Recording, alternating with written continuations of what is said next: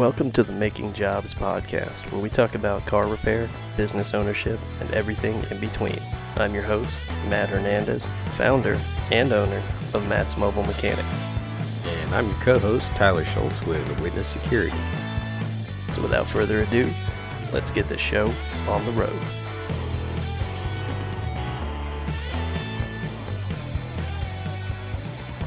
We are back with the Making Jobs podcast. I know it has been a hot minute since you uh, have heard from us, but uh, we are back. Um, Yep, we Got- sure are. Got Tyler with me today. We lived through our uh, windstorms there on the island. Yeah, yeah. We uh, So did listeners, not get any deer. listeners, I'm sure by now, at least my listeners, I'm sure by now understand the reference to the island. I'd hope so. Um, but we have mentioned um, the island. There's a 600 acre island out on Oologah Lake that we that we hunt and camp on. Um, and I spend an inordinate amount of time out there. Like if if I'm going out into the woods, into the outdoors, that's usually That's where, where I'm, you're going. That's where I'm heading. We went out there for a week. I got to see a total of zero deer. Um, I saw three, and but yeah, didn't get to take any of them. yeah. The first, uh, the first night you were there, because I get there a day earlier than you. The first night you were there, we just howling winds, like uh, 20 mile per hour winds. it was problematic. Excuse me. So we survived that, um, no problem. We ate like kings out there. We sure did. That's what happens whenever, and I don't like we don't coordinate what food we're bringing ever. So between you, me, and your dad, what ends up happening, and it's happened, you know, twice now. What ends up happening is we have a surplus of steaks.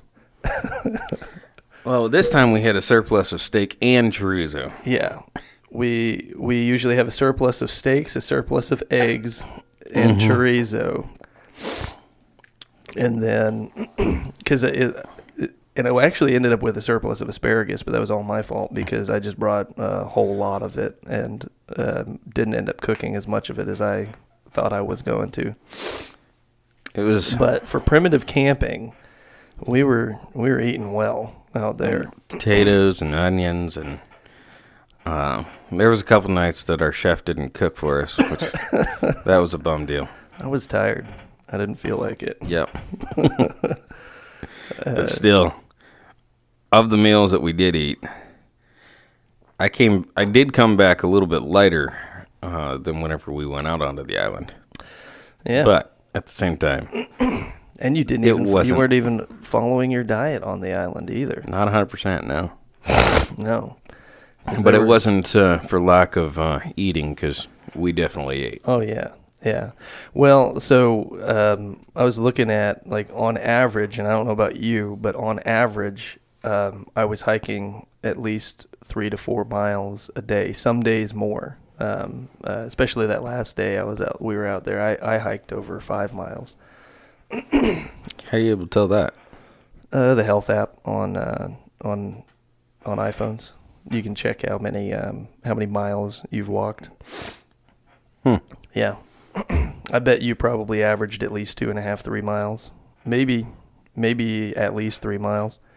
Hmm. Because though I had a further distance to go to my blind, I boated most of the way, most of the time, with the exception of that one day when I could not get the boat back off the beach because of the wind.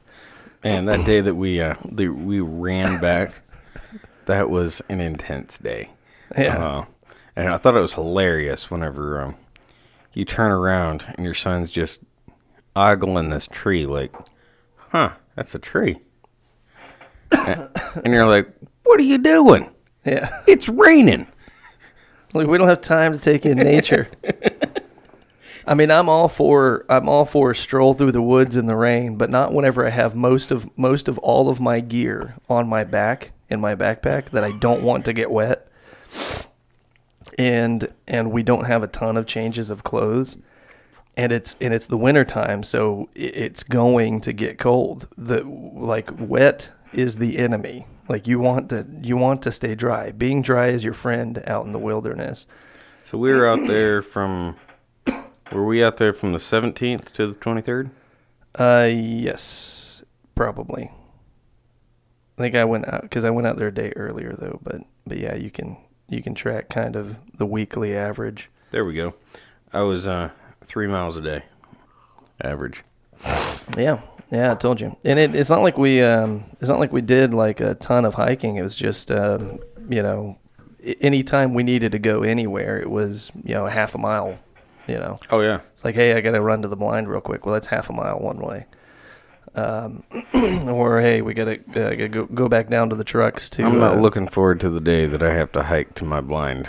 no. It wasn't that bad, honestly, because I hiked the very very long way to your blind, and it's not as bad as as Oh. you would think. Hiking with my bow uh, kills my back. See, you have this. You have a sling though that you could use that would make could, it more but it's- comfortable. It's even even with the sling, it's kind of it's awkward. I, I haven't really figured out because of those limbs on the on the crossbow. on the crossbow. It can't hang comfortably Yeah. on my body. See, so- It's kind of weird. I don't even ever use my sling on my on my uh, on my compound bow anymore. I just I use the wrist sling, which basically I'm just carrying. But my bow weighs less than yours, um, and it's not it's not quite as awkward shaped as a crossbow is. yeah, it's uh, it's always been even. I tried uh, several different ways of hanging it, uh, and I just really haven't found a comfortable placement. Maybe you could, uh, and I would say, you know, as far as comfort goes, you could probably try and figure out a way to strap it to your back. Downside is, is on that very long walk out there, if you uh, if I come up with if you one, come a, come across a deer, you can't do anything about it. That's why I like to have a bow in hand if I'm hiking. Not that it would have helped me at all um, while we were out there because I didn't see a thing. You only saw them. In the, you only saw them in the evening too, didn't you? they were all at about three thirty, four o'clock. Yeah. All three of them. Um, I don't know where they Actually, went. no. It was about um, about three forty-five to about four forty-five in that ballpark. The the first first two that I saw, the uh, doe and the buck, they were um, somewhat uh, later, and then the uh, the single doe that I saw, she was somewhat earlier.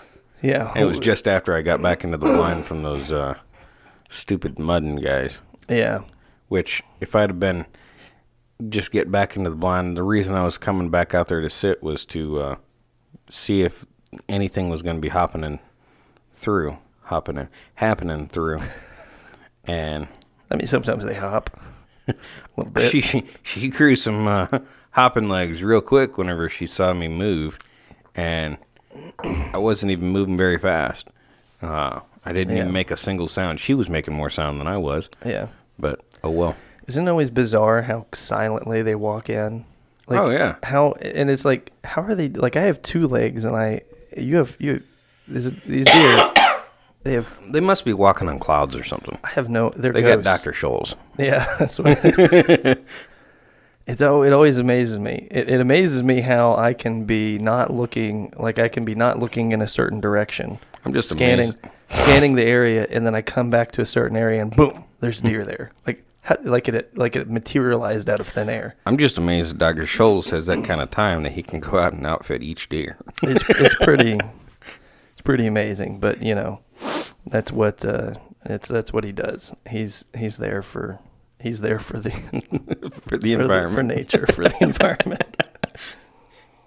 Oh man. they are sneaky. So, So what do we got on the uh, schedule for making jobs? um, well, so what I what I wanted to talk about is kind of a combination of a topic involving starting a business. It's a business tip for starting a business, but then also it's uh, it's a it's a topic that also continues throughout as you're running a business, and um, and that's capital. So Like Anybody- capital punishment? Nope, nope, and not like uh, not like uh, you know Sacramento, the capital of California, not Oh, state okay. capitals. Okay. Um, not like uh, not like that. No, capital as in financial capital. Oh, okay. So, anyone who is looking into starting a business or is running a business, I'm sure they've heard the word capital tossed out there half a dozen times. If you read any business books ever, there's always guidelines and rules on how much capital you should have and when and why and and um, and there's a few and I think we touched on it a little bit whenever we were talking about starting a business, uh, when we were talking about the topic of starting a business um, a few weeks ago about um, the uh, startup capital. So, um, so we'll talk a little bit about startup capital, and uh, and then we can also segue When, into when you got started uh, with Matt's Mobile, yeah. um, how was how did you start with the capital? I mean, did you have capital to start, or did you? I mean, technically, you could call it capital, but it was not the rule of thumb that everyone's supposed to start a business with. So, the rule of thumb that people say you start a business, you need to have at least six months of operating capital um, to start a business because the business won't start at least breaking even until six months after launch, is what they say. and that's true for some businesses and but that's not but just that's business is very unique. Every single business every single industry is unique. There's some there's some universal principles that can be applied to most or even in some cases all businesses at least loosely. But there are there are there are, the real the reality is it it needs to be the principles that you apply and how you apply it needs to be tailored to your business. Sure. So in and it also depends on the policies and how you how you operate a business. And there's tricks to um, there's tricks to it. So for instance, I didn't start with six months operating capital. I started with like three hundred dollars to my name, and I had a '88 Dodge Ram pickup truck and a handful of tools. Didn't even have all you know of the. I mean, I had all of the basic tools already. So granted, that helped me out in the startup process. It's not like I was starting completely fresh. Like um, if if I didn't own any mechanic tools, well, I would have needed a few thousand dollars to um, to build up at least a basic tool set. Sure.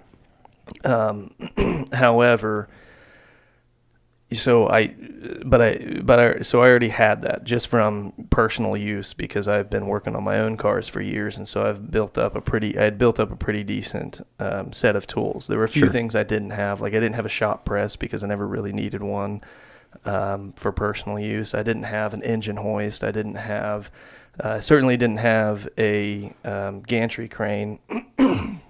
But all Um, these things you've accumulated as you've grown versus um, the idea Yes. of that a lot of people seem to think um, I've got to go get all of this stuff now before Yeah. I can even do my first Exactly. job. And and in some cases that is in some businesses that's kind of true that you have to have all of the equipment from the get-go, but in a lot of cases it's like this is for instance like carpet cleaning. If you do carpet cleaning, you can't be like, "Okay, I'm going to start I'm going to get a vacuum and I'm going to build my way up."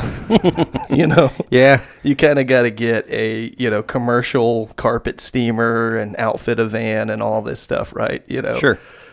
you but you don't have to have the equipment to clean carpets and air ducts you know Sure. so you can start out carpet cleaning and then get the equipment for air ducts because those are that's all expensive equipment Exactly. and in the case of like for instance for you know your your industry you know just we because had- you install security cameras doesn't mean that you should go out and buy a bucket truck from day one so that way you can Correct. that way you can lift yourself up in the air to install cameras Although that is every time we go by the uh, Collinsville exit as we're going to or we're coming back from the island, um, Keith will look over. Like, Man, I really want one of those bucket trucks. Oh Wow. yeah, on the over at that uh, that uh, dealership, Green or- Country or Green- dealership, yeah, I think. Yeah, But yeah, every time. Actually, I don't think it's on Green Country doesn't have very many of them. It's on the other side of the highway. Um, Yeah. The uh, southbound side, there is a uh, deal, small dealership, and they've got four or five massive, I mean, big old Yeah. booms, just way up in the air. And every time, I mean, this past time we were coming back, and Keith goes, "Man, I'd like to have one of those." and I laugh because my thought is, do I want to spend the money on? I mean, a, a boom truck. How much could one be? Eighteen grand. Yeah, 19 on- grand? Yeah, But the thing can get it- is- you can probably even get them a little bit cheaper. But you know, the cheaper you go with them, the older they are, and the more hours Exactly. they have on them. And then also, who's going to work on those things? And uh, maybe uh, my resident mechanic could Yeah. take care of it. But Yeah, um, I work on a lot of stuff on. I mean, I can do everything on the truck itself, and most things, not all things, but most things on the on the bucket side.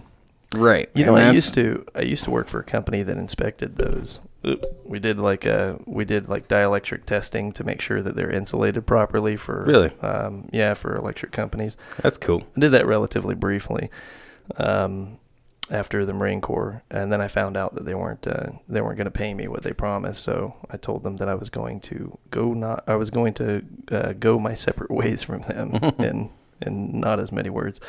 So my one of my so that was that was the uh, the G-rated version. Whatever you said. yeah. Yeah, because they, they wasted a lot of my time and energy because they like, granted it didn't cost me a ton of money, but they, they flew me out to Michigan. I went um, out to Michigan where they're based out of and went and did their orientation and their initial training, and then I went to apprentice with a um, a guy out in the Northeast, and I worked for them for um, almost four months before I found out that I wasn't going to get paid what the recruiter told me because he said that you know he I was told and their website says that, um, that you start out after training at 50 grand a year, not bad pay. When I had you know I mentioned that in somewhere in conversation with the guy I was apprenticing under, and he's like, he's like, Matt, I'm not trying to be facetious. He was British. um, he's not I'm, not. I'm not trying to be facetious here, which is kind of one of his uh, phrases. He liked to say that a lot. But I'd like to I'd like to, to tell you that we I, I've I've worked here for, for twelve years, and the most money I've ever made was fifty thousand dollars in one year, and that was working weekends, and all of this time I worked weekends, and I, I did I would wouldn't go home for six weeks at a time. I was like, oh, okay, maybe this is a mistake.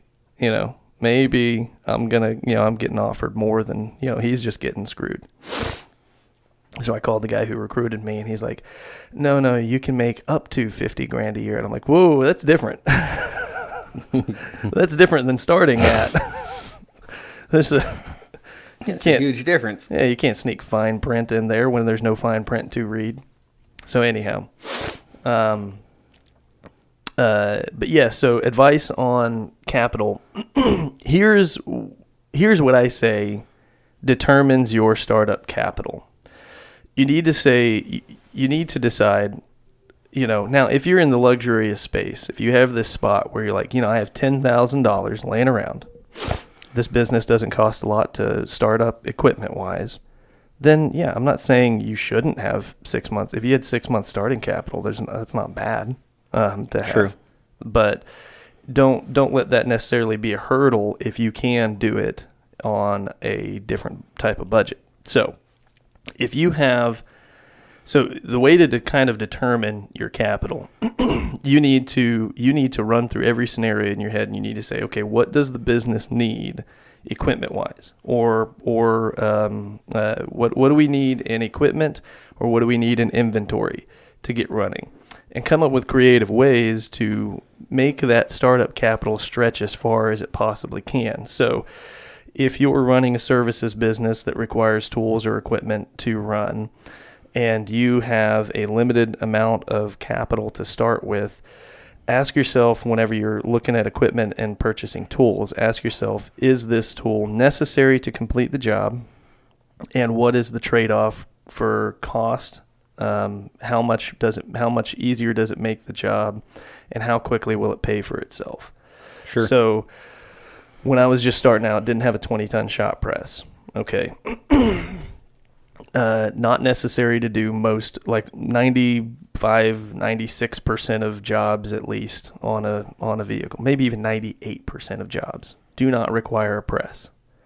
However, there are a few jobs that happen often enough that require to have a press around, um, like doing wheel bearings. Um, not on all vehicles though. A lot of vehicles uh, don't require press press end bearings nowadays, and a lot of them have whole hub assemblies. But so the shop press cost a couple hundred dollars. So how quickly will it pay for itself?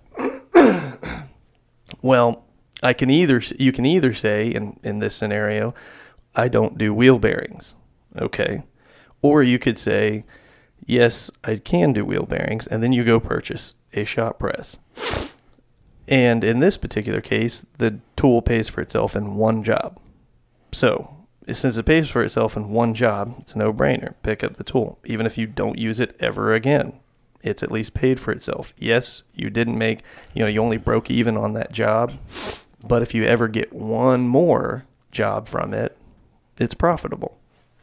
Um, air conditioning equipment um, to do uh, to do AC. I initially said the first summer I was doing it, I was like, no, I don't do AC because I didn't have the equipment. said, I don't do AC. and then after about the sixth person that asked me if I did AC, and I started doing the numbers and saying, man, I'm losing money. Sure. Uh, there's there's a ton of this work out. I mean, and in when the springtime rolls around and that summer heat kicks up in Oklahoma, there is a lot of AC work to be done out there. and I'm sure there's that's probably uh, more than probably half of your calls. Oh yeah, and the whenever the first when we get that first heat wave kind of come through where it kicks up to like 90 degrees, that's about whenever people are like, "That's it, I'm done. I've got to have better AC." and, coming into the end of the the uh, summer, yeah, they're probably like, I, "I'm not really worried about it right now." And it's no, not yeah. until they go to flip it back on and there's just no cold that, air. Yeah that, first, first 90 weekend. degree day. Because a lot of people don't really spend time during the uh, day in their vehicle because they're working. Yeah. Because mm-hmm. those are the people that have to pay for their car. Yeah. Uh, yeah. those are the people that when they get in the car uh, on friday afternoon or saturday they flip on that ac and yeah. oh crap. Um, and and so I already knew how to because in the in the Marine Corps, my helicopters had air conditioning, so I was already EPA certified to um, to do the work, which is the only certification really required to do AC work. I already had the skill set. My hurdle was equipment equipment wasn't super expensive, but I was just, you know, uh, actually in my mind it was. I didn't know that I could get it as cheap as I could, and so I just never really. I just said, ah, I don't, I don't do it. But after about six or seven times of, you know, within within like a month, I was like, it's a lot of money that I'm kind of missing out on. How much is this AC equipment? What do I need to get started? And I, you know, I was like, oh, look at that. It's not that expensive. It'll pay for itself in a couple of jobs. And worst case scenario, if it at least pays for itself then now I've got AC equipment to do my my own AC on my own vehicles. sure. So so those are your you know whenever it comes to the cost of you know whenever it comes to what I call um, secondary equipment or non you know non essentials. You know how frequently are you going to use it? How quickly is it going to pay for itself? Don't just because a lot of people make the mistake, and this is where this is where they run out of capital. Is they make the mistake of going out and buying every fancy thing that they need that they think they'll need because they're they're you know they either get an investor and have all this money or they've saved up all of this money and they think man I've got all this money. You know let's go ahead and get everything everything fancy that we need to make things work. And in my case I didn't start out working with a bidirectional um, diagnostics computer, which is a uh, the cheapest one available was like a two thousand dollar unit, which at the time wasn't even the case. They didn't even have the one that I've I've got. It wasn't on the market yet, so the cheapest one available really was a four thousand dollar computer. So, but it wasn't a hundred percent necessary. I was able to make it work with a with a, a, a really good, you know, relatively good OBD2 scanner that can read live data. As long as you can read live data, you're a leg up on the diagnostic side. So it wasn't until it wasn't until I was more financially established as a business to where I said, okay, this the reason I'm going to get this piece of equipment is yes, it'll take a lot longer to pay for itself, but it will cut down on time required in diagnostics. It'll you know increase efficiency, which in turn increases money and profit. So. Um, so that's that's kind of it's not necessarily di- directly capital related whenever it comes to equipment purchase uh, Mhm. that that line of advice, but it is it does involve your your startup capital because you whenever you're first determining what you need to purchase for the business and what money you do need to spend it can make a huge difference on how far that capital will stretch to keep you going because there's a lot of there's a lot of things that you can factor in and cost. You can factor in operating expenses and operating cost, but there's a lot of things that are variables that you will never see coming that you cannot factor in. and there are costs that will come up. It will happen to every single body, everybody. There will always be, there will always be some sort of, um, some sort of expense that comes up out of nowhere. And if you went and blew all your money on a, uh, on a, you know, a fancy diagnostics computer that you didn't really need to get by to get things the ball rolling, then it can really it could tank your business if you Sure. get something come up um, that you weren't expecting.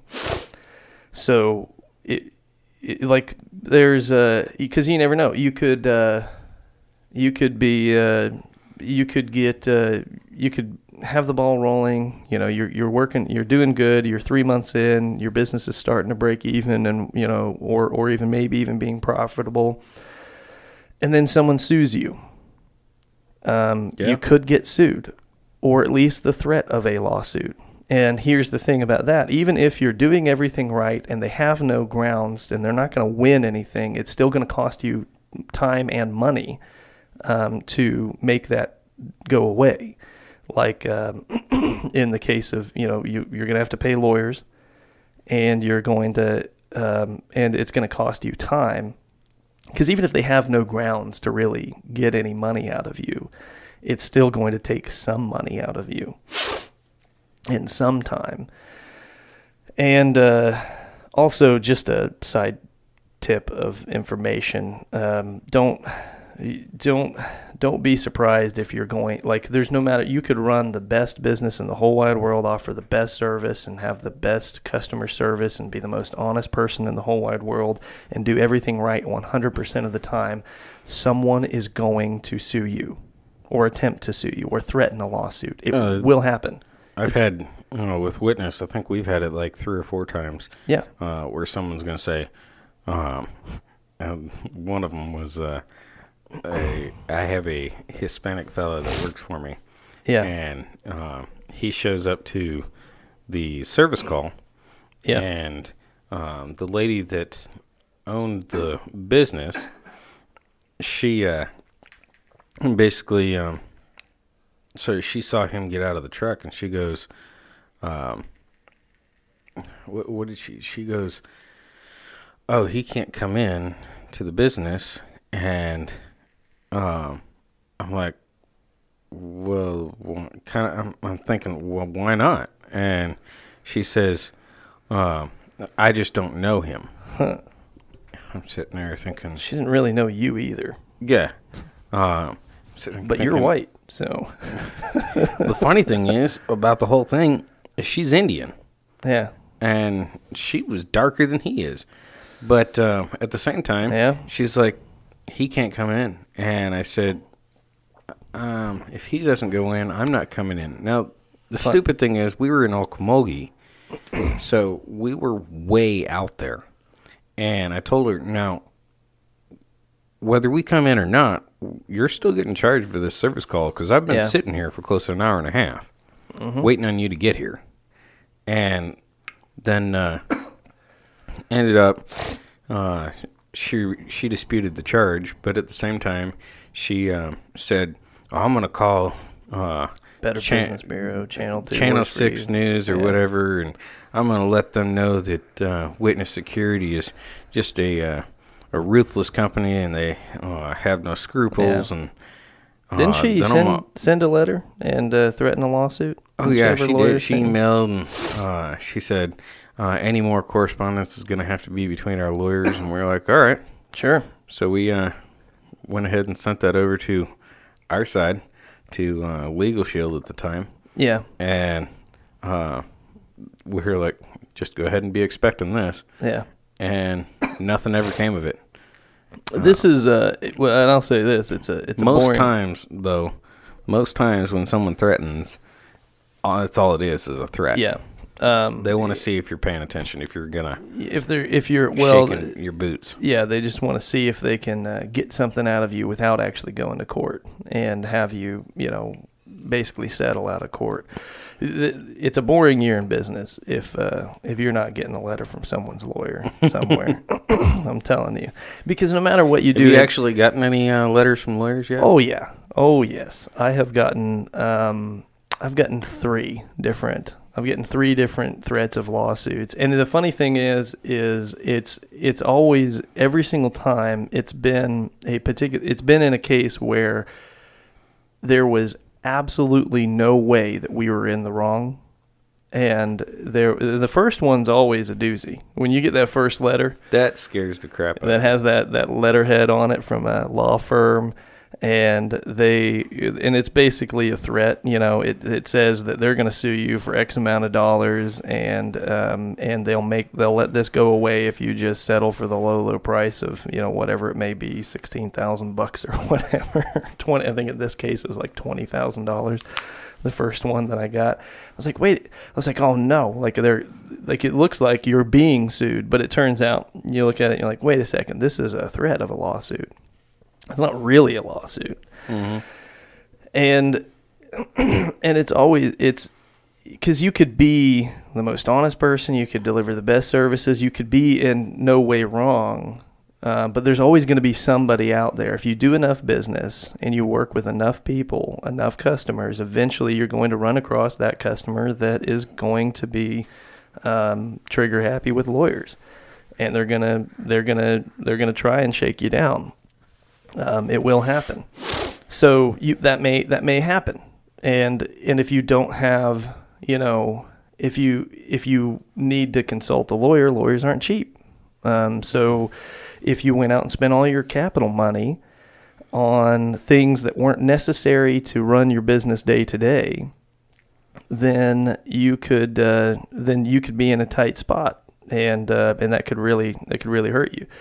And there are some cases where you know something may happen, especially if you're in the services industries of some kind. You're going to have to pay for mistakes. You're going to have Oh, to yeah. fix problems. You're going to have to eat cost of jobs in certain cases because something may happen, um, whether it be by you or by an employee. there is and a lot of the times, by the way, um returning back to those lawsuits, a lot of the times, what people, what the mindset behind it is, they will, they will sue you or they will threaten you with a lawsuit, thinking that you'll just, you know, file a liability claim and let insurance take care of it. They're not really trying to get you to shell out the money. They just know that, well, this guy has insurance, so he's just going to file a claim and send it out. But you know, liability claims cost money too. You still have deductibles on those on those insurance claims. so, um, so be smart with your startup capital. And here and here's a good way to here's a good way to calculate what you need to start up. Um, figure in, try and figure in to the best of your ability what your operating cost is. The trick, the tricky thing about about figuring out your operating cost without having started a business is you're working with guesses. You don't know exactly how much it's going to cost because as as things progress, you're going to have to adjust that number because you may and, and it's always great to overestimate, um, but even at that, sometimes overestimating doesn't doesn't cut the, cut it. Um, but here's another trick, though. in order to uh, skirt the general rule of saying you have to have six months operating capital, is create a business model that does not require a ton of uh, a ton of upfront money. um, you know, if you can, um, you know, have you want some amount of money to start up with, to have spare money. That would be nice, but not everyone has that luxury. Yeah. And um, and if that is the case, you can just say, for instance, you know, in my case, you know, as a mechanic shop, uh, jobs, uh, parts cost money. So if I, you know, when I started up, had like three hundred dollars to my name. Um, if I encountered a job where, and it's easy for parts to cost more than a couple hundred dollars on just a small job on a vehicle, so the policy was, you know, uh, you know, I'm not gonna. You, the customer has to pay for the parts first, and then I purchase them. Sure. And uh, that actually kind of ended up developing, you know, into a real policy that I still actively use today.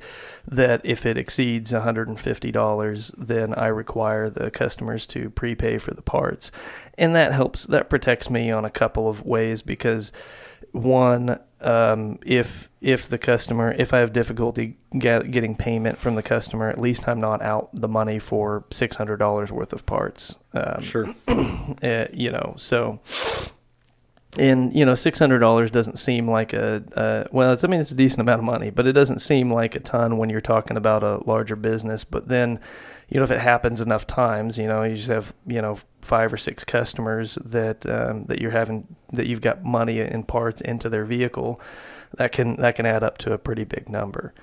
So um, so with your with your startup capital, if you're if you're innovative enough or clever enough with your with your policies in the um, in the start of your business, you may not necessarily need exactly you know six months of operating capital. And you you know you're looking at it you're doing the numbers and you're like well six months of operating for this business is going to cost twenty thousand dollars. So I got to have twenty thousand dollars to start. You may not. And also here's a, here's another good thing about or a smart idea with startup capital. You may only need one month of startup capital because if you and, and and here's a way to test it because you'll never really know the operating cost of the business till you start operating. That's true. And and and there may be things that you overlooked. You may you may start up the business and then you realize, oh, you know what I forgot about and I didn't consider. I need some way to sign documents via email or this, that, and the other. Well, that service costs money, so that's an additional monthly cost that you didn't initially factor in. So goes back to the point where we talked about a few weeks ago. Do a soft launch. You do a soft launch, and you know uh, plan for spending a few weeks to a month trying to run this business and and if it if it looks like you need more money to continue operating it you know shut it down save up money come back later Mm-hmm. um, if it looks like oh look at this i'm already profitable and you still have some leftover capital well keep keep pushing on forward and just you know go bigger with it um, Yeah. and every every single business is different. It's unique. My operating costs are different than your operating costs. The things that I have to spend money on are different things that, that, that you know. There's a few things that we are that we both are going to have to spend money on, like um, you know, uh, phone lines for the business, um, Secretaries. secretaries, um, uh, liability insurance. We, we, we share similar similar things that we have to spend money Late, on. lately, you've gone to an idea of um, basically your techs are going to be more kind of a 1099, all right? Well, most of my techs have always been 1099, but mine's it's but it's they've been I mean, like, subcontractors. sub- but yeah. They've technically but they've been exclusively they had been exclusively working for me and, And now, now, they're going to be kind of more yeah. uh, um, subcontractor only. Yeah. So if uh, if I so it, it does it doesn't shift liability 100% off of me, but the subcontractors that I'm going to be using are required to carry liability insurance. So that way I'm not if they really mess something up, I'm not I'm not having to I'm not it's not it's not 100% on me and my insurance. They've got insurance to cover those things. Um, however, it is my name on the line, so I still have to be real careful with the subcontractors that I Sure. use. Um, and and it also it cuts down on it cuts down on payroll expense. Man, I tell you what, having a W two employee was just a um, it was a pain. Yeah, in our industry, we're not allowed to have 1099 uh, because uh, I guess, from what I understand, is too many. Um, well, you could if you were subbing out to another. Like you couldn't have an install tech that's 1099. But if you subbed a install job out to a company that has a manager's license and all that Right. stuff, then you could 1099. It's a subcontract at that point. right, but we The- can't do the- it. Yeah, the requirements to be tax. a subcontractor in your industry are far more tricky. But your industry is extremely regulated. Like it's up to the eyeballs with red tape. Uh, mine is not, and and the definitions of a subcontractor or a 1099 contractor in my in my world are a little bit more lenient to a degree. Like there's obviously rules that I have to follow. Like I can't uh, you know, I can't tell them that they cannot work for other people because as a 1099 contractor, you have the freedom to um, to work um, your you know on other jobs. You don't have to. You're not required to work exclusively for my company. You don't have to um, wear your your uniforms. Don't can't you know I can't make Can't them wear actually- uniforms. Can you ask them to wear your uniform? I can. In fact, this is what I've what I've done is instead of asking them to wear my uniform, um, I you can require dress codes to a degree. Like you can't, but you can't. The dress code cannot include your business logo on a um, on the uniform. Um, but what I can do is say, hey, I want you to wear you know polos to every job. But here's what I'll do. I will for free provide you a polo with my logo on it. You can wear your own polo, but here's the deal. As a mechanic, you're going to get dirty, right?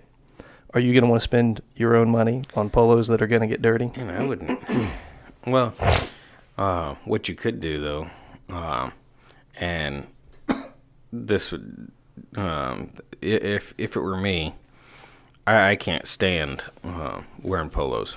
Yeah. So you're if you're gonna uh, 1099 for me, I'd prefer you to wear polos, or here's one of my T-shirts. Uh, Yeah. That Well, that's just so happens to have my logo. yeah, on it. just so happens to have the logo on it. Yeah, is just what I've I've got. So you can, I mean, it's kind of sort of it's not you're not really making anybody wear a uniform, but you're Right. just making it easier for them to choose to wear a uniform. sure. Um, so I can't, you know, there, there's other, you know, again, the uh, exclusively working for me, that can't, I can't say, well, you can't go take another job on the side, but it can affect your, it, it can also affect your contract with me if you are making, you're, you're limiting your availability with me. Sure. So, um, so there's it's a little bit easier to a degree because you can't. The reason why you can't subcontract, you can't count your install techs as subcontractors, is because they can't legally be like they they have to be they would can't have to have have a manager's license. license. Yeah, they'd have to have a company license in order to be a contractor in your industry. Mm-hmm. In my case, there's no requirement for a mechanic to have a license to be a you know contractor in my industry. So, um, yeah, and and I've I've had a W two employee. Well, the, the tricky and annoying thing about W two is that there's like you know, I want to say it's four different, basically four different um, you know pieces of tax that pit tax uh, forms that I'm you know or tax payments that I'm sending out to various um, various stinking agencies. Which actually reminds me, I need to um, need to deal with the uh, uh, Oklahoma unemployment. Uh, whatever tax agency runs that. I think it's the Oklahoma Securities Commission or something like that. I need to let them know I don't have a W two employee anymore. um, good reminder. um, so, because otherwise I'd, I'd have to file a quarter a quarter four with them, and the reality is is that I um, it, it would just it would just show you know no um, no payments made. So here's um so here's I guess segueing into um, beyond your startup capital. Let's um, let's let's talk about maintaining capital. Like you need you need to be smart with your business finances in in a couple of regards. One, you need good budgeting. And one of the easiest ways to budget is to have separate accounts for your monies. Don't just keep everything in one pile, right? Uh, bank accounts are free most any time nowadays. So who's to say you can't have seven different bank accounts for seven different budgets? You know, in fact, I do. I have, I have a um, operating account, and that's where we have our, you know, basically, basically our general. It's our general fund. Um, I have a capital account. I have a parts pending, a parts account, a payroll account, a payroll taxes account, um, and then my personal account. So I have like six or seven different accounts, right? And w- the reason why I have them all separate is because it's far easier to budget than if I had all my money in one account in one pile and be like, "Oh, look, I've got all this money." And then you forget, "Oh crap, payroll taxes are due. I got to I got to put, you know, I got to send out the payroll taxes. Oh crap, I forgot. Uh, we've got payroll this week and, you know, I've got to I've got to, you know, shell out a couple thousand dollars in in payroll. Oh yeah, that's right. Um, there is uh, parts that were paid for by the customers, but we have not yet ordered. So, um, so there's you Still know got to pay for those. yeah, still got to pay for those. So that so I have different different budgets, different funds for different reason, and it's going to vary by business. Um, so if you run like a retail establishment, it would be smart to have an operating fund, just a general fund that you know if you got to um, run out and uh, you know buy some you know buy some extra paper bags or something like that, or you know just you know basically a little discretionary fund that you can do your day to day expenses with you would it'd be smart to have an inventory fund you know what we've got uh, you know so anytime that you know let's say i sell soaps. I have i'm an artisan soap seller. I think i've been an artisan soap seller in the past on this podcast. But let's say which i don't know why i keep bringing that up. I have no desire to start an artisan soap company. But let's say i do. That one bar soap cost me um, cost me a dollar to to produce um, between making it and the packaging that it goes on it and you know all that it's a dollar This packaging, are we uh, we going out and making a really fancy packaging, or we just it's like a cardboard package and it's uh, Nice got my logo printed on it and a nice little tw- um, uh, uh, like a Twine. twine yeah Okay. like, like the rope twine It's important. I mean, Yeah, you, yeah. You can go all out with packaging. yeah yeah yeah no it's Matter just like fact, a witness. we uh, we're looking at doing a uh, DIY. Um, we're looking at doing a DIY system, and we still are, but it's a little further out than we thought it was. yeah And anyways, um, we uh, we were looking at this and getting the packaging uh, and everything made and everything, and come to find out, the packaging um, after it was all said and done for this whole system was going to be in the ballpark of about ten grand uh, for them to press the cardboard in the specific because how how many packages it was going to be a thousand was the first order. so And- it came out to be at 10 bucks per Yeah, yeah but was a thousand their minimum yeah. order yeah And you now these packages. When, whenever I was uh, talking with them, I told them I only want uh, when it comes to the packaging, I want it to be um, Apple product quality. You know how Apple's product, whenever they produce a new package of any kind, man, that thing looks sweet. they got they got the, nice boxes to the And when you- point when you when you open it up even you know, Oh, all yeah. the all the little different compartments that they have set up it's, it's Oh, real man. slick And, and you look at it and go, that packaging is almost to the point of, do I really want to throw that away?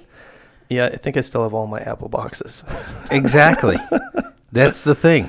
Whenever Keith and I are looking at this, we're going, we want this thing to be so, aw- the, the packaging alone, we want it to be so awesome that people will look at it and go, wow, I want, they took Yeah. time on this. yeah I want to keep the box. Well, presentation is a lot, especially in retail. Oh, Especially yeah. if you're selling anything equipment wise, or you know, uh, some sort of product of some kind. You're you're in your business is relatively it's kind of a hybrid because it's a service slash almost retail because you know you're providing a service and a product mm-hmm. as well because you know you're you're you're a security systems dealer but you're also providing a service. I mean the bulk of your day-to-day business is service and it's installing but you're also selling equipment. And especially if you go you know on this diy side of things like you're at that point it's strictly retail your product and presentation is is a lot especially for you know online customers if someone orders something online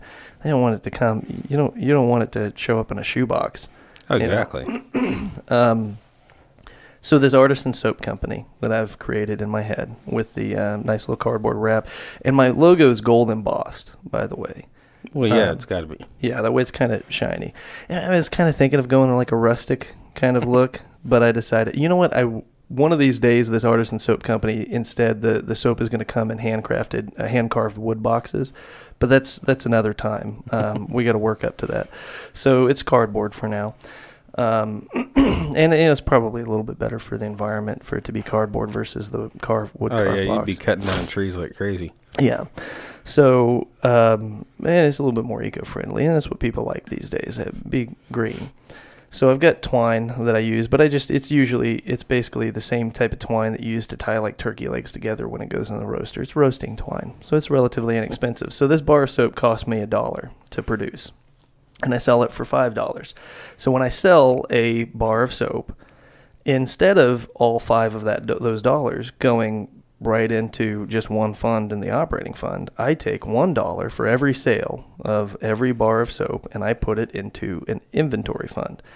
Um, and it that way it can go back into producing another bar of soap. So four dollars is the gross profit. Okay, but for every bar of soap, it also costs me a dollar to in labor to produce because you know I pay someone I pay someone uh, let's say I pay them twenty dollars an hour. And they can produce they can produce 20 bars of soap in an hour. And that, that's what so they get their for every bar of soap they're producing it, costs like me a one lazy employee.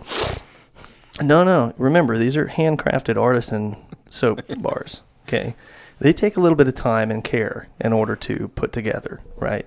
Because you get the cardboard you got to wrap it. You still have to tie the twine by hand um, and make sure the presentation's real nice so they're, they're, he's he's a pretty productive guy. I, I like him. Um, Alfonso has been working great for me. he has been. We call him the Fonz, um, but you know he, he's he's pretty cool about it. So it cost a dollar. So of that, you know, five dollars I've made, I've taken one, I put it into inventory fund. I take another one and I put it into payroll. Every bar of soap that gets uh, produced. Um, now, mind you, here's the deal: is regardless if I sell that bar of soap, I still have payroll to pay. So I'm not putting a dollar in every time I sell. You know, every, if if uh, if you know if he makes 20 bars of soap, then I'm taking twenty dollars. Or if he make if he's you know for every hour that he's working, I'm putting that money into a payroll fund. um, so we've got we've got inventory, we've got payroll, we've got uh, so now we're left with a um, uh, not quite a net, but an adjusted gross profit of three dollars for that bar of soap. So now that three dollars can be can can possibly remain into the general fund until we later on work out um, some form of a, a budget. So it's smart to have your separate funds to budget things appropriately. And we're going to take a quick break. And after said break, um, we will come back and we'll talk. Um, we'll talk about uh, growing and maintaining a capital fund because it's uh, it's probably one of your most important funds to have in a business, and it can make or break you. So uh, we'll take a quick break and have a word from our sponsor. Okay, and we're back. So, capital. Um, maintaining your capital.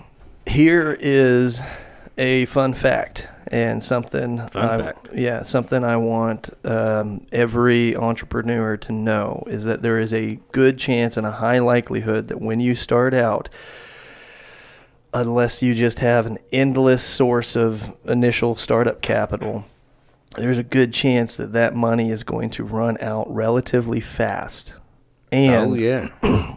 and you will drain that capital fund when you first begin even if you're profitable pretty quickly right off the get-go there's always going to because when you first start there's going to be you're going to have to buy you know as especially if you're being if you're successful and you're growing you're going to have to buy more equipment or you're going to have to hire more employees or you're going to have to do more advertising or something along those lines right? Um, which side note on advertising when you start out don't go don't don't go buying space on 15 different billboards around town for marketing. I think we touched on that with starting a business but that's a good way to drain your capital in your marketing fund you know what you've got budgeted for marketing fast it's wise when you first start out and i know you're like i want to shout it from the rooftops and let everybody know it's wise to work on being very frugal with a marketing fund because that's one of the things that can drain your capital fast. Yeah, I've seen, uh, especially. So we got these um, dispensaries that are exploding here in Oklahoma. Yeah. and um, there's a bunch of them that they're they're just going gangbusters. Oh, Um, yeah. and there's going to be some of them that actually will because they they had started before everybody else, and they probably have somebody from another area in the country that has a few dispensaries all over, maybe Colorado, California, some somewhere. Somewhere in the 14 states that it's legal or something Uh, like that. Yeah. So there's they they've got dispensaries somewhere else, and so they've already got a working capital that is bringing money in for them to invest here in the Oklahoma market. Um, and I've seen where they just explode with billboards. Yeah. One of which is Treehouse Dispensary, mm-hmm. and that guy, uh, he also owns um, Firehouse Yeah. uh, dispensary, and uh, so he's he's gone gangbusters with the billboards, and it's probably helped him.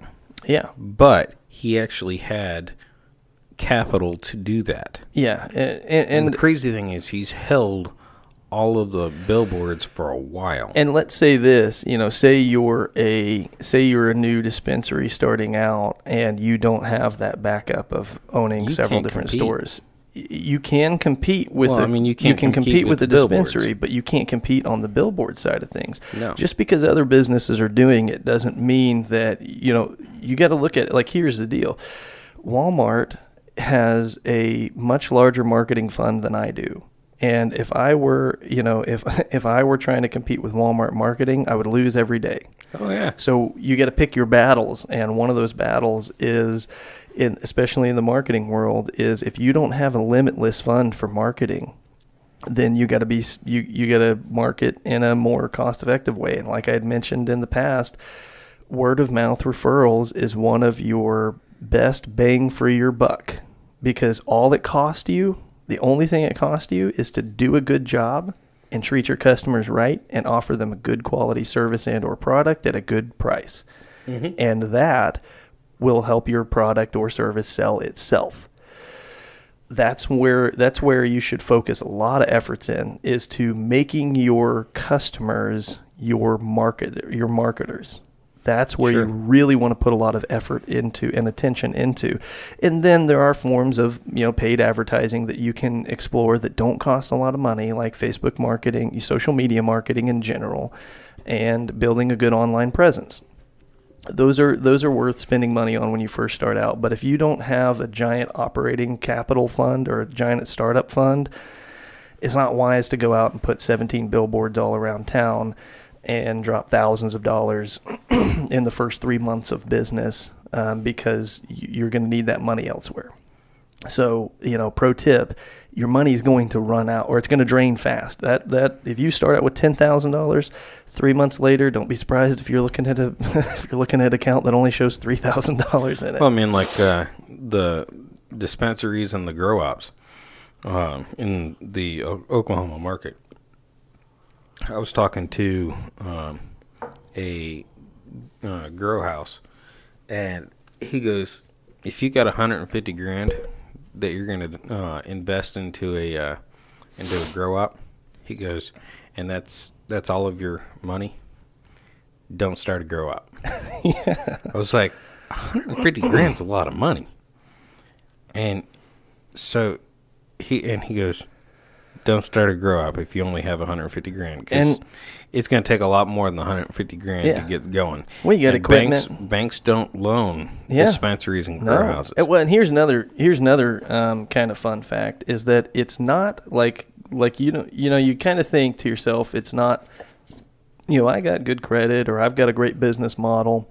I'll just go down to a bank and I'll get a um, a business startup loan. Getting a Hey, startup hey, we were loan. talking about this the other day. Yeah, getting a startup loan is not easy uh, because, and so th- I encountered this with a, a previous business of mine. I had um, had just started. It was initially a remodeling company, and then it kind of morphed into um, kind of morphed into um, uh, flipping mobile homes. Mhm. Um, and then we came, ac- and and only been operating this business for probably three or four months or so hmm and I and it was self funded. It was a self funded startup, but then um, we ran across a mobile home park for sale, and we're like, you know what? We'll we're flipping mobile homes. Let's flip this mobile home park, and that's what. Uh, but you know, it, it was for a good deal for the low low price of uh, seven hundred and fifty thousand dollars. And um, which which really wasn't a bad price I was going to say that sounds like a steal of a deal. Yeah, it had. It was a little run down, um, and we had big plans for it. So, in order to accomplish what we needed to accomplish, we were thinking we were probably going to need somewhere around like 1.2 million dollars. And and I was like, well, let's see. Um, let's see if we can at least get the 750,000 to purchase this. So went down, talked to a loan officer just to get an idea of what was needed for a business startup loan. She's like, well, we need to show you, you need to show um, uh, you need to show profits. Um, you, you need to show operating um, costs, or, or not operating, but you need to show that your business is profitable. You, Right. you need to show that you've been making money. We need we need bank statements for you know going back a year. And I'm like, whoa, whoa, what? A year? How's a startup loan gonna need you to see my profits for a year? and they're like, well, it's, you know, most startup loans aren't really startup loans. They you you they're kind of more or less kind of capital loans of sorts. They need to see what type of revenue you're turning for a year, especially when you're talking that much money. So it's not it's not like you can just go walk into a bank and get a ton of money, at least not an unsecured loan in the business just to uh, start up and start up and run it. So so that being said, um, you know you're you're probably going to be working with a relatively limited budget whenever you first start up, and when you first start up, a lot of unexpected expenses are going to come up, and expansion's going to occur, and you're going to need to buy more equipment. You, you, that money is going to drain pretty fast. So what do you do when things are kind of off the ground and running? In order to and, and, and even if your business is making its own is paying for itself at this point and all of the money the money is coming in doesn't mean you shouldn't have a capital fund doesn't mean you should be like oh man this year we surplused we made in surplus after paying my myself salary paying all my employees paying all the business expenses we have a surplus of you know ten thousand dollars. Well, that doesn't mean you get a ten thousand dollar bonus that year. You, know, you get to go out and have a wonderful Christmas. You know, what that means is you should probably take that ten thousand dollars and keep it in a capital fund. So how do you how do you factor in you know how do you grow and maintain a capital fund? Um, my best advice is to take a percentage of your gross profits and place that into your capital fund every week or every month, however you want to do it, but probably no more than every month. Kind of depends on your business because sometimes, depending upon how your business works, it may not be advantageous to do it weekly. Kind of depends on how your budgeting and finance um, schedules kind of work out.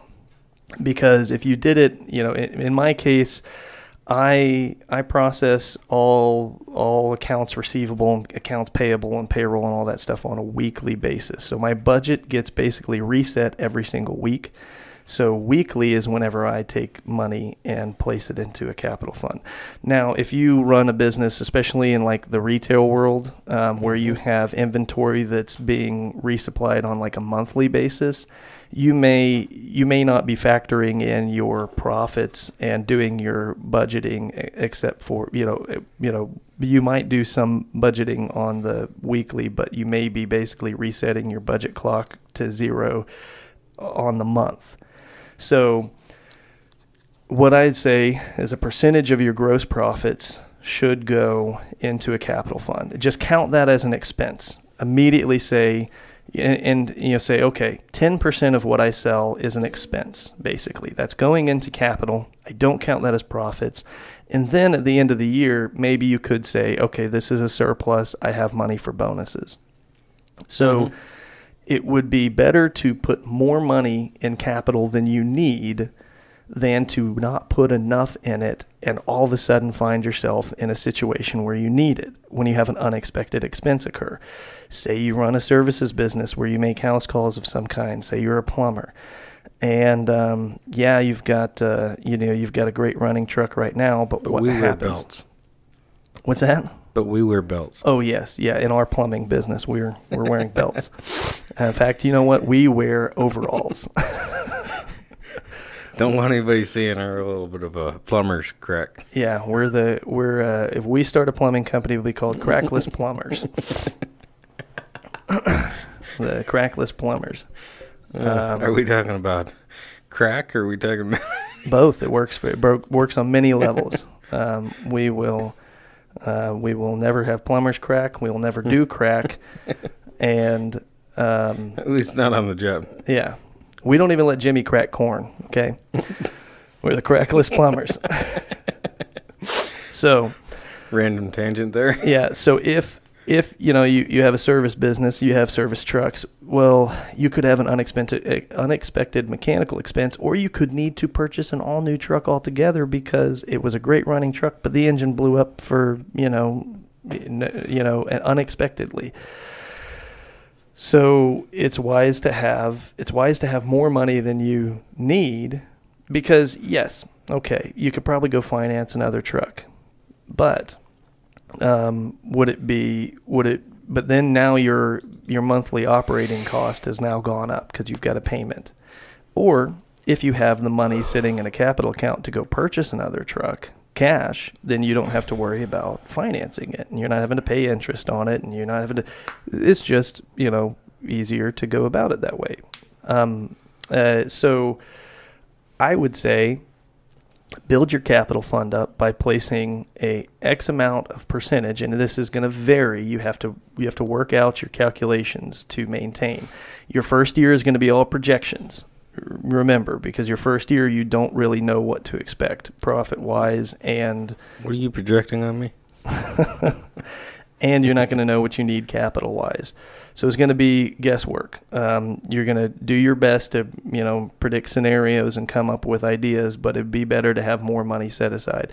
Now your next year is going to be a little bit easier to calculate because granted the numbers may change because your profitability has gone up or your business has expanded um, but you can you can extrapolate upon your first year's profits and expenses and figure out okay so if my business is going to gross two hundred thousand dollars in you know in a year and I need to have twenty thousand dollars saved up in this capital account, well, I'm going to take twenty. Per, I'm going to take ten percent.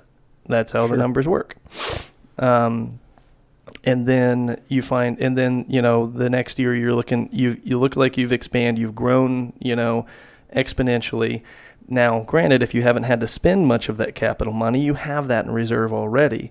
But just continue to put it and you may even need to you may even be able to adjust it. So you know say the next year you've already saved $20000 you have $20000 in that bank account in that capital account and you haven't needed to really touch it much Um, you know, you had to draw some out here and there. You had a couple unexpected expenses, but you built that back up, you know, because you're putting 10% back in and you close that second year out and you've got, you've got $40,000 in there now. So this next year you're thinking, well, I don't really need $40,000 in that capital account because I'm not planning on any major I'm not planning on expansion. I'm not planning on this, you know, any big projects this year. This year we're going to kind of, you know, work on maintaining and growing um, in a in a you know in a in a slower way or something. Well, now you maybe not have to put 10% that year. You put in 5%. Sure. And the excess profits can just be, you know, used as bonuses or employee pay raises or some, something along those lines. Business does well, so everyone you know gets a gets some sort of a benefit. so, the best way to grow and maintain that capital is to uh, is to put a percentage in and don't don't base it off of profits. Um, not net profits. Uh, base it off of gross profits. Can basically consider it an expense already, because it is basically you're setting aside money for future expenses. So it's an expense. Now, granted, there is um, if you're running an LLC uh, that's taxed as a pass-through entity, um, like a sole proprietorship, and not an S corp. Uh, actually, even if it is an S corp, you don't have capital gains, if you will. Um, it's not like you can say, okay, the company, you know, you're not getting you're not necessarily getting taxed because at the end of the year, if you're an LLC or an S corp, all profits are distrib- are technically distributed and taxed to whatever individuals are owners of the company. So you can't just say, "Oh, these are capital gains. These weren't doled. These weren't spent in dividends. These are just, you know, this is this money hasn't been sent to anyone as income." So you're you're gonna get you're gonna get taxed on it one way or another. Um, but it is it is reasonable to set it aside, account it as an expense because it's going to be necessary at some point. And it's real hard to do, especially whenever you're first kind of starting out and you're working with limited budgets and you're thinking, do I really need to put this money aside? You do. And it's wise to do so. Mm-hmm. um, so, one last quick tidbit of a topic before we close this out, and it is does involve capital, and that is um, capital loans. So, uh, what is a capital loan? You may be asking yourself. It is a loan. Typically, it's basically an unsecured loan. Unsecured loan, and most lenders that are loaning on it are basing your are basing your payments, interest rate, and amount that they will loan you off of your business income, not necessarily off of credit. Um, they're looking at they're looking at income. So what what type of cash flow do you have coming in and going? Some companies will uh, like they like to see uh, bank statements. Um, depend upon who the lender is. In some cases, you may, a lot of cases, you can acquire a capital loan through your card processor, and they already know what type of money you process because they the, get to see it on a they get to see daily it. basis. Their money, the money is going through them, and and those are a lot of times one of the best ways to get a capital loan is through your card processor if they offer decent rates. Um, the benefit of a capital loan, if you, you know, let's say, um, now, honestly, in my opinion, the best business model is a debt free, cash operated model. But in some cases, whenever you're looking to expand or you know grow the business in some cases that um, uh, that may not be some place, in some ways, you can't do it. Yeah, you may you may be a very very profitable company, but you just don't have, or even you may have fifty grand laying around, but you don't want to drain all of your capital expenses on this fifty thousand dollar expansion project, right? Right. Yeah. So you want to get a loan, and if you want to get this loan, one of the one of the good ways, if you're working through your card processor, is that the flexibility of a capital loan that's that's uh, through like a card processor is that you don't have like a set monthly payment. They just take a percentage of your card sales, um, and that's um, and it's and it in some cases it's not an absurd interest rate considering it's an insecure or uh, insecure. It's an unsecured loan. They don't have any, you know, um, they don't have they're not they're not securing it with a lien on a you know on a building or on a car or something like that. Sure. Um, granted, secured loans are going to get you a uh, much better interest rate, um, but the flexibility of basically having it pay, you know, on its own, and then they do typically have like minimum payment requirements where they'll require you to pay X amount of dollars every three months. But for instance, Square, the card processor, they're not going to offer you more money than because they already know what you're what you've got coming in for cash flow. And so they project the payment based off of the payment and percentage based off of what you're already doing. So nine times out of ten, you'll meet those minimum payment requirements. And the re- the reason that is, is they if they they took more than um, what would be kind of in a sense their fair share. yeah, Um, what's going to happen is your business goes under and you can't pay them. exactly so. Yeah, In a sense, it still is a secured loan because they're secure in the fact that you're still going to be Yeah. making money. So, and the so the thing is about these cap a lot of capital loans, especially through car processors, they're not going to be available to you as a business starting up right away. They're gonna they're typically not going to make this offer to you until you've been in operation at least six months. Typically, mostly most of the time at least a year. like uh, so, there's a company called Kabbage.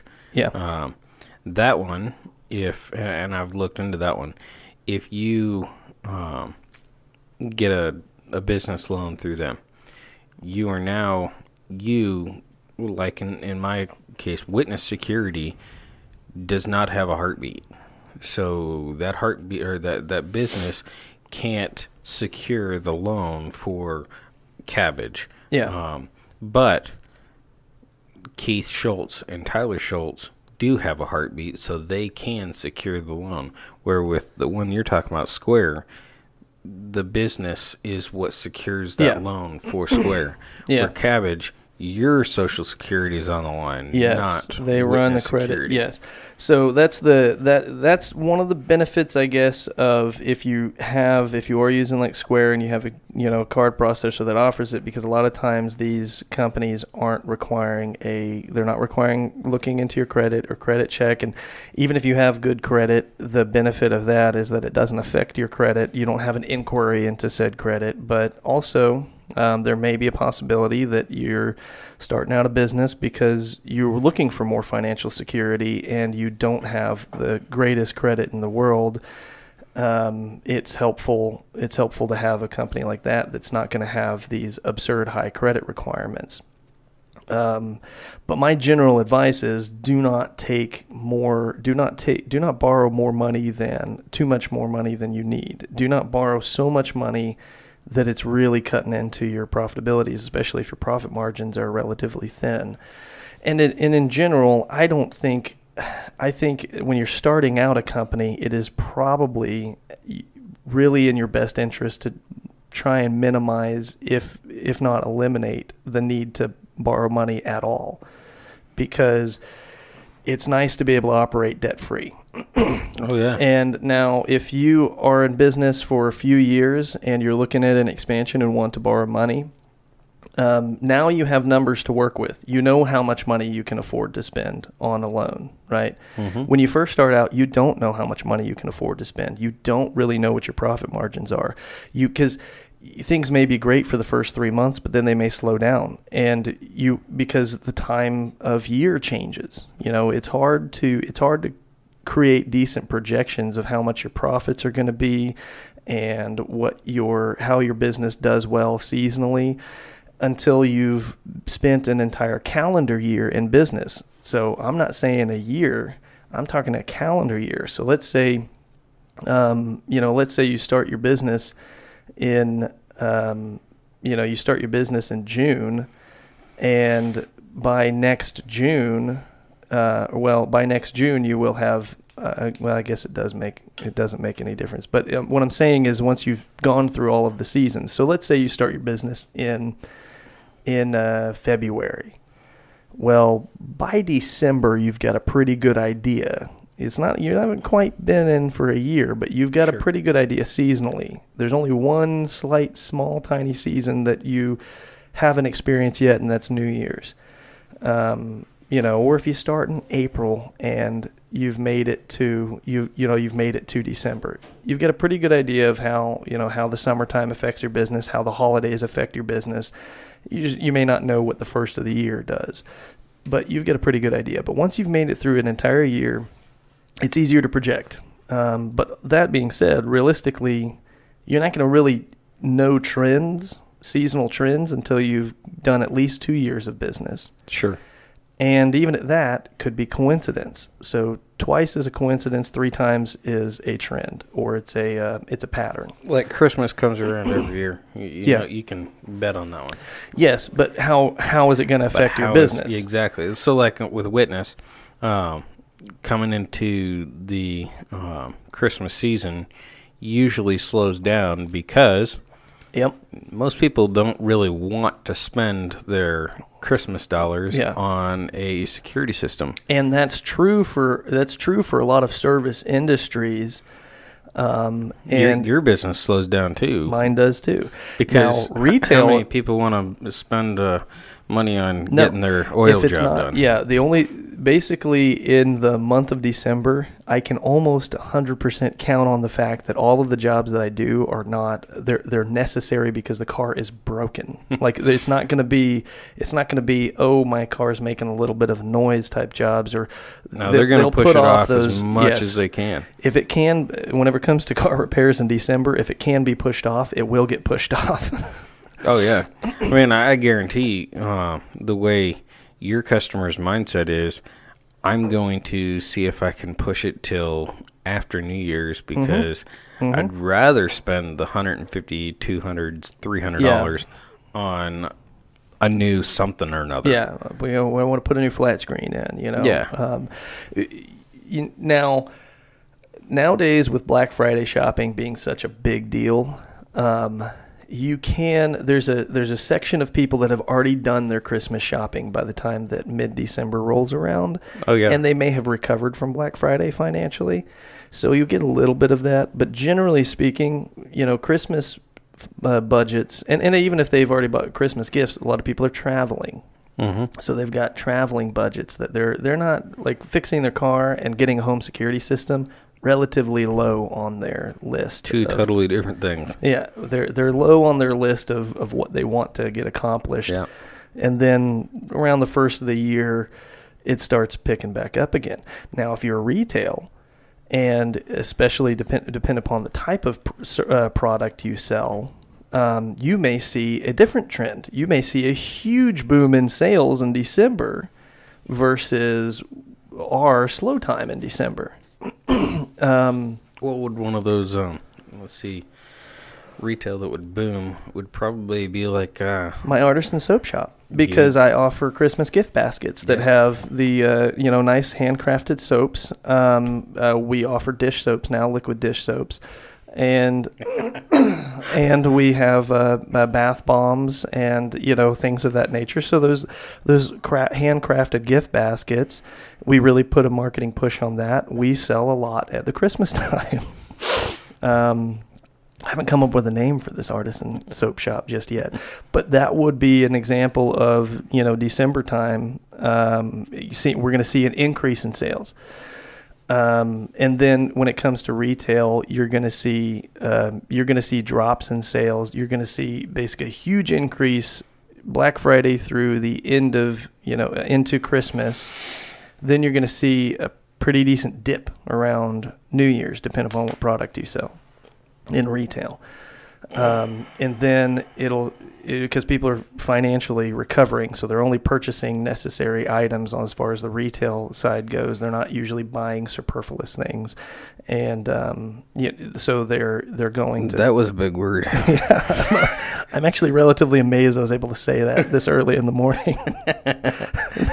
so Superfluous. yeah, so they're they're going to be purchasing necessities. So if you sell necessities, you'll you've got a pretty stable you know market. You know you're you're not you're not seeing too many ups and downs. But if you're selling handcrafted soaps like um, like our artisan soap company is here, um, they're yeah yes, they're somewhat necessary. You want soap, but maybe it's not the only soap that they ever use in their entire house. So they they may save a few bucks instead of buying a five dollar bar of soap. They're gonna, you know, they've already bought their gift baskets and stuff. They're gonna they're gonna you know wait until money picks back up a little bit. Sure. So you really don't know your trends until you've been in business for at least three of those seasons, whatever the season may be.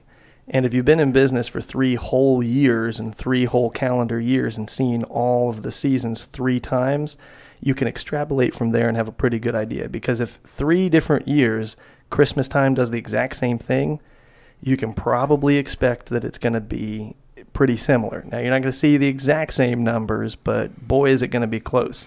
Now, also, what you can also bet on is the fact that whenever you decide, that, oh, you know what, I'm not going to uh, work as hard this season, you can bet on it.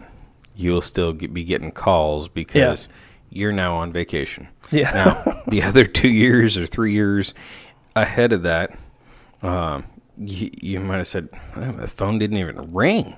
Yeah. So I It's- can I can go ahead and take a cruise this year. Yeah, Well, and that's yes, the thing. you can. Go ahead. there's always anomalies. And that's the thing. There's always going to be anomalies, and you're never going to be able to 100% predict the future. You can have a pretty good idea, but you're not going to be able to predict it. As a, and don't feel bad to take a vacation on those uh, those slow time frames. Yeah. But at the same time, uh, it's going to happen. Just Mm-hmm. as when we were in the woods this past year or this past Yeah. uh, hunting week, uh, Keith's phone did not stop ringing. Oh, my phone was blowing up too. Yeah. I just have a receptionist that answers all of the And calls. So. so just keep in mind that you're you're going to be coming back. So so don't really worry about it. Don't freak out that oh man, now I'm missing business. I mean, if you want to li- live your life that way, you sure can, but it's just going to put stress on things that well, you don't and need to. and that's this as a business owner. Really, the only way to try and plan or schedule a vacation, the closest thing that you have to knowing whenever you can is looking at trends and seeing when the business is slowed down. And you know, a lot of people are.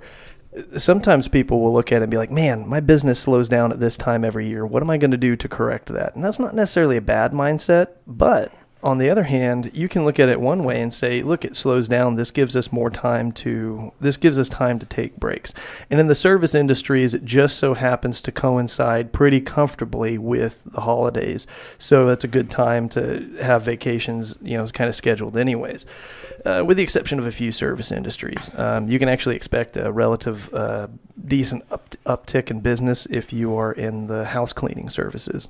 Mhm. um, and uh, and maybe even like carpet cleaning and dec- people are preparing their homes for the holidays and they just don't have time. And so you know it's a busy time of year and so they're going to hire where when otherwise they may not necessarily hire maids um, or house cleaners or whatever they want to call themselves they may hire them for the holidays to you know do a deep clean of their house to prepare for the in-laws coming in from out of state or something like that.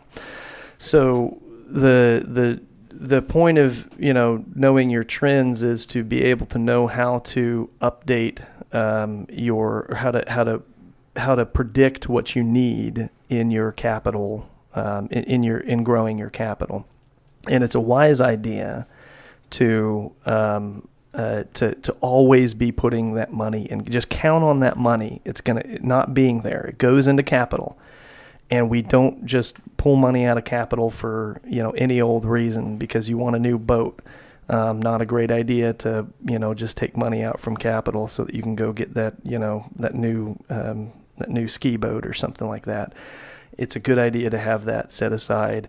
Don't count that as don't don't really count that as profit per se. Um, Whenever it comes to your budgeting, count that as a emergency fund for real emergencies.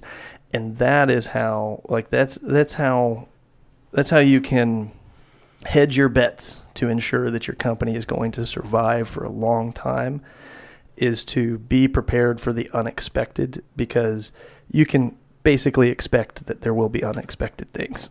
It's kind of counterintuitive It's- but it's It's going to happen. it's going to happen something's going to come up costs are going to come up out of nowhere, and um, and it's it's smart to have to have a, a, a good capital fund. So, with that note, um, I think we've we haven't actually exhausted that topic. We can talk more about it, but that is a good, decent rundown on uh, my experience with dealing with capital from the startup sense, maintaining and predicting for the future, um, or doing your best to try and predict the future, and um, and to and to kind of kind of hedge those bets for your company in order to keep it keep it afloat and keep on running for No, years he's not. He's not saying he's a prophet or anything. He's No. just, just saying I- predict it Yeah, yeah. Just do you know as you close can as possible. yeah you can you can get pretty you can get pretty close to having an idea of what is going to happen um, from experience and draw from past experiences and know that it's uh, always a wise idea to have. And that number may vary you know depending upon your business. You know your business may need um, may only need to have at any given point in time $10000 in the capital account. Some businesses As the business grows, as the business grows, you you're gonna your you're gonna have to adjust those numbers Yeah, that number's gonna constantly But move. the nice thing about growth, if if you're using the percentage based um, capital um, system that I was talking about, is, you know, I'm going to set 10% of gross profits into capital. As the business grows, so too does gross profits, and so so so then also does your capital fund. sure. Um, and and uh, and you may need to tweak those numbers a little bit. You may say, okay, well, ten percent isn't quite cutting it anymore. We need to put fifteen percent in, and that may be that may be what is the case. Um, and you can figure that number out by saying, okay, well, what did we need to pull out of capital? What did, what money did we have to take out of capital this year? Okay, we we drew out. We had to take you know five thousand dollars out um, of our ten thousand dollar capital fund. We replaced it because we were putting ten percent in, but um, this next year, um, you know, we may need to we may need to up that percentage if we want to maintain a higher number. So, um, I guess until until next time, we'll probably uh, probably end this here. Probably you've got to get heading out soon, anyways. So, um, thank you all for tuning in, listening to the Making Jobs podcast.